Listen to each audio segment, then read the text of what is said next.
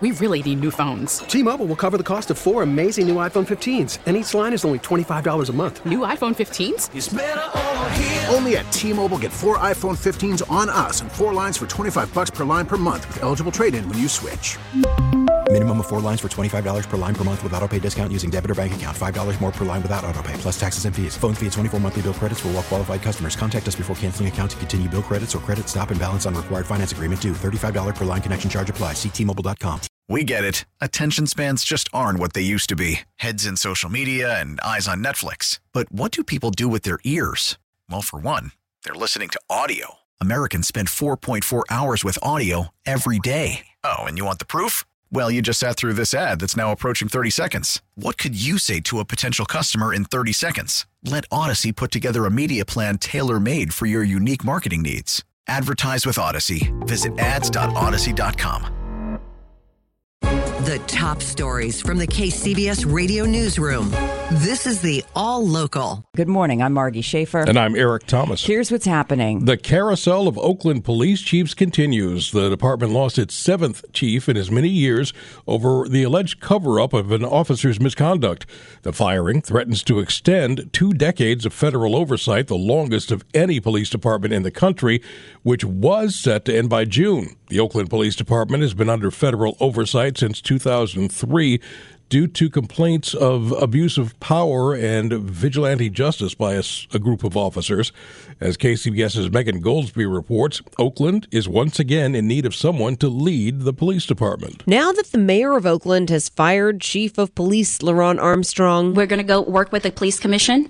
And with the police commission hand in glove, we are going to be uh, searching nationwide for our next police chief. Mayor Sheng Thao says they're looking for a diverse, experienced pool of candidates who are committed to reform and have demonstrated the ability to improve community police relationships. I also believe true reform does not stop with accountability only. So we must also work to reform the systems that have failed. And that is something my administration will focus on in the coming weeks and months. Armstrong released a statement saying, quote, I am deeply disappointed in the mayor's decision after the relevant facts are fully evaluated by weighing evidence instead of pulling sound bites from strategically leaked inaccurate reports. It will be clear I was a loyal and effective reformer of the Oakland Police Department. He's also said to be weighing his legal options. Megan Goldsby, KCBS. And uh Stay with KCBS. We'll have more reaction on the firing of LeRonne Armstrong throughout the morning. If you plan to ride BART's Antioch to Millbrae line this weekend, you may want to download the BART app to keep up with delays. As KCBS's David Welch reports, they're planning major track repairs along that stretch of railway this weekend. This weekend's work is part of a $3.5 billion improvement project aimed at rebuilding BART's core infrastructure. And according to Chris Filippi with BART, it's a big upgrade for the system. This is a big weekend for BART when it comes to track work. We're going to be focused on our yellow line. Crews are replacing over 7,000 feet of worn rail, which means if you're riding BART this weekend, especially on the yellow line, consider planning ahead. Riders can expect 30 minute delays in that portion of the system, and anyone traveling between the Rockridge and Lafayette stations will need to take a free bus. It's going to improve reliability, it's going to improve safety, and really it's all about improving the experience for our busiest line. BART is planning more infrastructure repairs in April, May, and June. David Welch, KCBS. Golden Gate Transit bus and ferry riders are expected to see dramatic fare hikes in the next five years to make up for inflation and increased costs of service. Transit riders Bay Area wide may see fare hikes as well. KCBS's Jeffrey Schaub with more. The ferry boat San Francisco departs the Larkspur Ferry Terminal nearly full, a major comeback after years of pandemic driven declines in transit ridership. All that time, Golden Gate Transit ferries and buses have been able to make up ridership losses by benefiting from federal transit subsidies. Golden Gate Transit spokesperson Paolo Cosulich Schwartz says that's coming to an end. The long term deficit or shortfall that we're facing currently is being made up with one time federal funding that is helping us fill the gap. We expect that to last us the next couple years after which we will have to identify some new sources of funding to sustain our transit service. Following public input, fares could rise 25 cents per trip beginning this summer. In Larkspur, Jeffrey Schaub, KCBS. The man arrested in connection with a deadly home explosion in the outer sunset last week made his first court appearance in San Francisco. 53 year old Darren Price has been charged with involuntary manslaughter and two counts of child endangerment. DA's office says investigators found suspected butane tanks and other materials. They also tested a jar of suspected hash oil and found it contained highly flammable solvents. The woman who died has been identified as 51 year old Rita Price. Neighbors say she is the suspect's disabled wife, and the couple lived there with their two children. A caregiver who worked for the couple escaped the fire and remains hospitalized. Companies are picking up new talent without hiring new employees. KCBS's Jade Hernandez breaks down this new trend called quiet hiring. But one expert tells her this may be a sign of the economic times. Trends come and go. In the workplace, quiet hiring is the new buzzword. Dr. Eli Jamison, Associate Professor of Practice at Virginia Tech's Pamplin College of Business, says the term rebrands an old business tactic. I do think that probably some of the quiet hiring is in reaction to the opportunities that are created through quiet quitting. quiet quitting was the trend last year, the term for doing the bare minimum while at work. This year, it's all about quiet hiring, the practice of companies filling vacancies by combing their current employee staff using incentives for open positions and filling the rest with temporary workers. Dr. Jamison says companies should be transparent about its overall game plan, but could this practice end up costing employers and employees in the long run? I think this cuts both ways on this question. If you're in a place where people are inclined to be quiet quitting in the first place, it may mean that you're just taking on a lot of tasks right now in the short term that don't provide you any ostensible benefit. There may not be pay associated with it, given the economic uncertainty. Jade Hernandez, KCBS. San Francisco Sheriff's deputies are investigating an in custody inmate death at the San Francisco County Jail. The inmate died yesterday despite life saving measures. Sheriff says the inmate had been under medical observation upon being booked at the jail and remained so up until that person's death. The inmate's name is being withheld until family can be notified. There are still not enough childcare workers to fill the necessary jobs. KCBS's Kathy Whitman reports on why that problem exists. The pandemic created a lot of shortages, one of them workers in the childcare industry. The Bureau of Labor Statistics just published its latest findings, and it shows that over 50,000 jobs had been lost in the childcare sector. But now, almost 95% of those jobs have been recovered but there's still a shortage. The low wages in childcare guarantee that this situation will continue. Anna Powell, Senior Research and Policy Associate at UC Berkeley, has just worked on an analysis of the latest job figures in the childcare industry. She says part of the problem is that a lot of childcare is paid directly by families. Very few are able to have a space that is fully paid for similar to a K 12 school setting. Powell says that childcare should be treated as part of the public good to give childcare workers a living wage and benefits. And other members of the workforce are dependent on quality childcare, so everyone would benefit. The problem of a shortage of good childcare is one that's been around for a while. The pandemic merely highlighted this and certainly undermined the fragile stability of many of these businesses. Kathy Whitman, KCBS. Studies have shown that too much stress during pregnancy can be bad for mom and baby.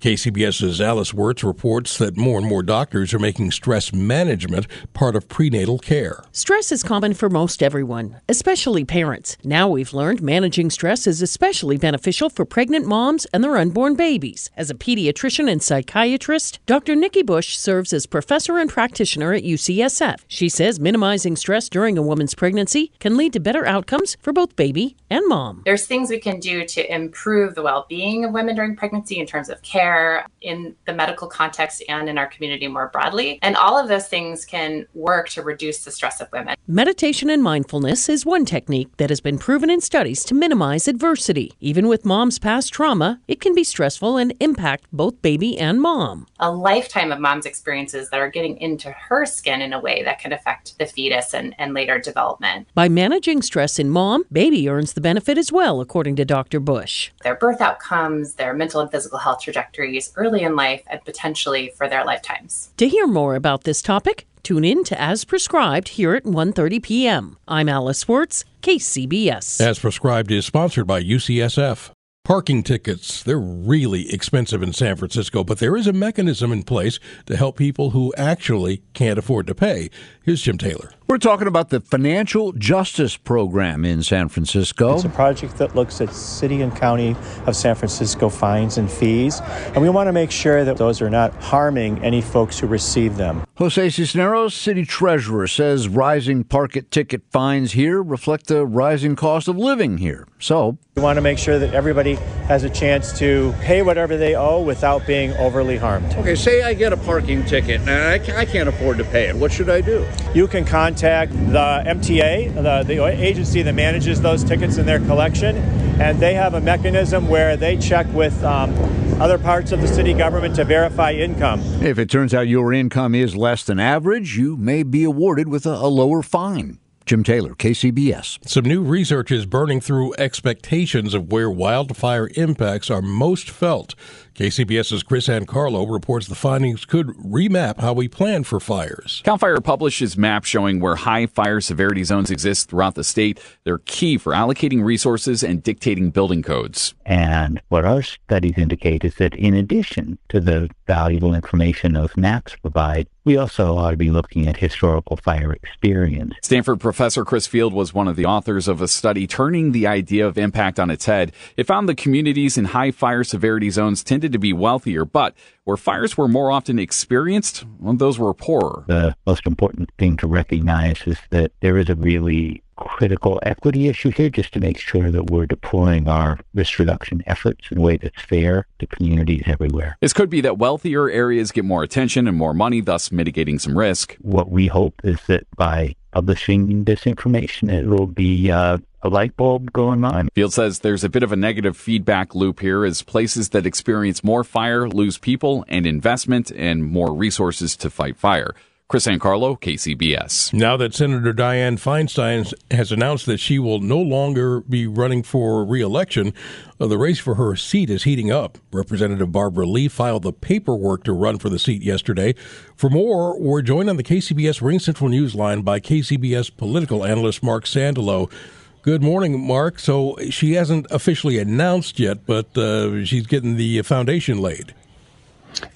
Right. And she's told people behind the scenes that she is running. She told that to the Congressional Black Caucus several weeks ago. And, and this is typical of Barbara Lee. I mean, you see, uh, you know, Katie Porter, Congresswoman from Southern California, she made a public announcement, uh, you know, at the beginning of this year. Adam Schiff followed up just a couple weeks ago. Um, and, you know, Feinstein hadn't even said she wasn't running yet, although everyone assumed that she would not. Uh, Barbara Lee um, has always been um, a bit understated. And, you know, as I was using this word to describe Feinstein the other day, she is the classic workhorse. She is somebody who is not prone to call news conferences and draw attention. And I think she has waited primarily because in her mind, the protocol is you wait for the seat to become open before you announce that you are running. So now the seat's open. Feinstein's not running. Presumably Barbara Lee will announce sometime in the next, you know, uh, next few weeks that she is publicly doing it. And, you know, it's going to be interesting because she is somebody who very much unlike Porter and Schiff is not one to draw attention to herself. She is not chummy with the media. She does not necessarily demand to be quoted by the media or go on television. And while some people see that that's a wonderful, wonderful trait because she is dedicated to her work, it also makes it more difficult for her to sell herself statewide as the next California senator. Uh, what do you make of how this field is shaping up? And I want to ask a couple of questions because, first of all, uh, Nancy Pelosi's endorsement of Schiff, and do we expect Feinstein to endorse anyone?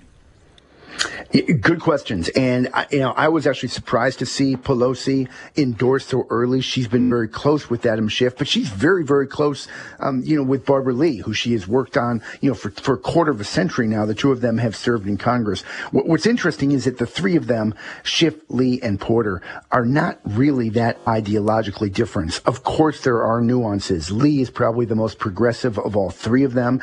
Uh, she's been very active in, you know, in combating AIDS. She also is the only member of Congress to vote against authorizing the use of force immediately after September 11th, saying it was giving the president, George W. Bush, an open check to do declare war wherever he wanted to. But, but this is really going to be more about style than anything else. Now, presumably, no one else is jumping in, but we don't know that. I mean, Ro Khanna, who represents uh, the Bay Area in Congress, he has talked about jumping in, and maybe others will. And then the question is this, who will emerge from this, you know, what they call the jungle primary because it's no longer a Democrat and Republican who run in the primaries to face off against each other. It's the top two vote getters. And if it turns out that two Democrats are the top vote getters, it's going to be a very, very different race. The one thing we can count on, lots and lots of money is going to need to be raised. And right now that means Adam Schiff has a huge advantage with, uh, you know, over $20 million in his account compared to Lee, who has, uh, you know, something like half a million. All right, Mark, thank you very much. That's KCBS political analyst Marc Sandalow. And Armstrong's termination is unveiling passionate voices on both sides. KCBS's Mike DeWald has a reaction to this later latest chapter in the saga. There's no sitting on the fence. Some say they're dismayed by the dismissal of LeRonne Armstrong as Oakland Police Chief. Carl Chan is president of the Oakland Chinatown Chamber of Commerce. He points to Armstrong's track record in rebuilding trust with OPD. It is quite upsetting, and today I consider uh, today is a dark day for our city. But for others, the move doesn't come as a surprise. Adante Pointer is an Oakland defense attorney. He says the writing was on the wall, given the swift and steadfast action from Mayor Sheng Thao when the report of misconduct first came to light. Her stance didn't change in terms of taking him off leave or from what we know, even giving him an audience for him to persuade her privately that he was still the man or the person for the job. Pointer says Armstrong's removal is necessary oversight and a credit to the work of the federal monitor, but says it's a reflection of a greater issue within OPD. The information on an investigation like this flows from the bottom to the top, meaning it's the original investigators, it's the people supervising them, it's the people supervising the supervisors. Pointer believes OPD will remain under federal oversight at least through the selection of a new chief. Mike DeWald, KCBS. More now from KCBS's Holly Quan on the revolving door in the police chief's office. They can't believe it's happening again. We see the same thing over and over again. Barry Donelan is head of the police officers union in Oakland. He says when the mayor was holding her press conference firing the chief, he had three officers being fired upon in a drive-by shooting while they were investigating another crime. That's what he worries his members are dealing with on top of this department crisis. Stability in that seat, which we haven't had would be appreciated, but also a, a, sense of leadership, a guidance. Where are we going? What's the plan? Lay out what the expectations are. That's really where we're going, and that's what the officers want. This is coming as the officers are dealing with what he calls an epic IT disaster with the city network down because of a ransomware attack. This forces them to rely on neighboring cities like Alameda and Piedmont. Using other agencies' terminals, they're out there breaking out a pen and paper, trying to write stolen vehicle reports we have officers with uh, a watch commander issued flash drives with old templates of reports so officers could write it because there's no access to the report based system anymore. That, that's all offline. Can't look up warrants or background checks on people pulled over. Holly Quan, KCBS. Even as Oakland deals with a crippling ransomware attack and the sudden loss of its police chief, there's more bad news. As KCBS's Matt Bigler reports, there's word that the Oakland A's are looking more seriously at moving to Las Vegas. At yesterday's spring training news conference, Baseball Commissioner Rob Manfred was asked about negotiations between the city of Oakland and the A's, and he said the focus now for team owner John Fisher is not Oakland, it's on Las Vegas. But Manfred noted there are still conversations going on between um, the A's and the city. I think you know the mayor need a little time to newly elected to get settled. If the ballpark project at Howard Terminal does not move forward, it will be a huge blow to Oakland sports fans who've watched the Warriors and the Raiders leave. But Oakland City Council member Noel Gallo tells KCBS it's not the city's fault that sports franchises want out. They have the whole operation and cooperation from the city, uh, but it's really about the, the team owner uh, wanting to make more money, and uh, that's a reality that you know we experience with the Raiders. Gallo wants the A's to stay at the Coliseum site, something the team has said is a non-starter. The Athletics have played at the Coliseum since 1968, and their lease expires after the 2024 season. Matt Bigler, KCBS. Here's Jessica Birch. Hey, good morning. Daytime highs today are topping off in the upper 50s throughout most of the Bay Area, with low 50s just along the coast. That's kind of like yesterday in the nutshell, but yesterday we had a plenty of sunshine. Today we're seeing plenty of clouds, an abundance of them, really, as we head into the next couple hours. Now, I will say this the reason why we're seeing all these clouds, there's a huge rain system just offshore that we're not getting any of the rain from. We're just getting all the leftovers. So mild conditions for us today, partly cloudy skies into the evening hours tonight. That's the same trend for the next couple days heading into the weekend with a gradual warming trend in place. We'll get into the upper 60s as we head into Saturday and Sunday. So about a 10 degree jump just from today all the way into the weekend. Kind of nice if you have any outdoor plans. I'm meteorologist Jessica Birch with your KCBS KPIX First Alert Forecast. Subscribe to the All Local wherever you get your podcasts and stream us on your smart speaker 24 7 by saying Play KCBS Radio. We really need new phones. T-Mobile will cover the cost of four amazing new iPhone 15s, and each line is only $25 a month. New iPhone 15s? Only at T-Mobile get four iPhone 15s on us and four lines for 25 bucks per line per month with eligible trade-in when you switch. Minimum of four lines for $25 per line per month with auto pay discount using debit or bank account. $5 more per line without auto pay, plus taxes and fees. Phone fee at 24 monthly bill credits for well qualified customers. Contact us before canceling account to continue bill credits or credit stop and balance on required finance agreement due. $35 per line connection charge applies. Ctmobile.com. We get it. Attention spans just aren't what they used to be. Heads in social media and eyes on Netflix. But what do people do with their ears? Well, for one, they're listening to audio. Americans spend 4.4 hours with audio every day. Oh, and you want the proof? Well, you just sat through this ad that's now approaching 30 seconds. What could you say to a potential customer in 30 seconds? Let Audacy put together a media plan tailor made for your unique marketing needs. Advertise with Audacy. Visit ads.audacy.com.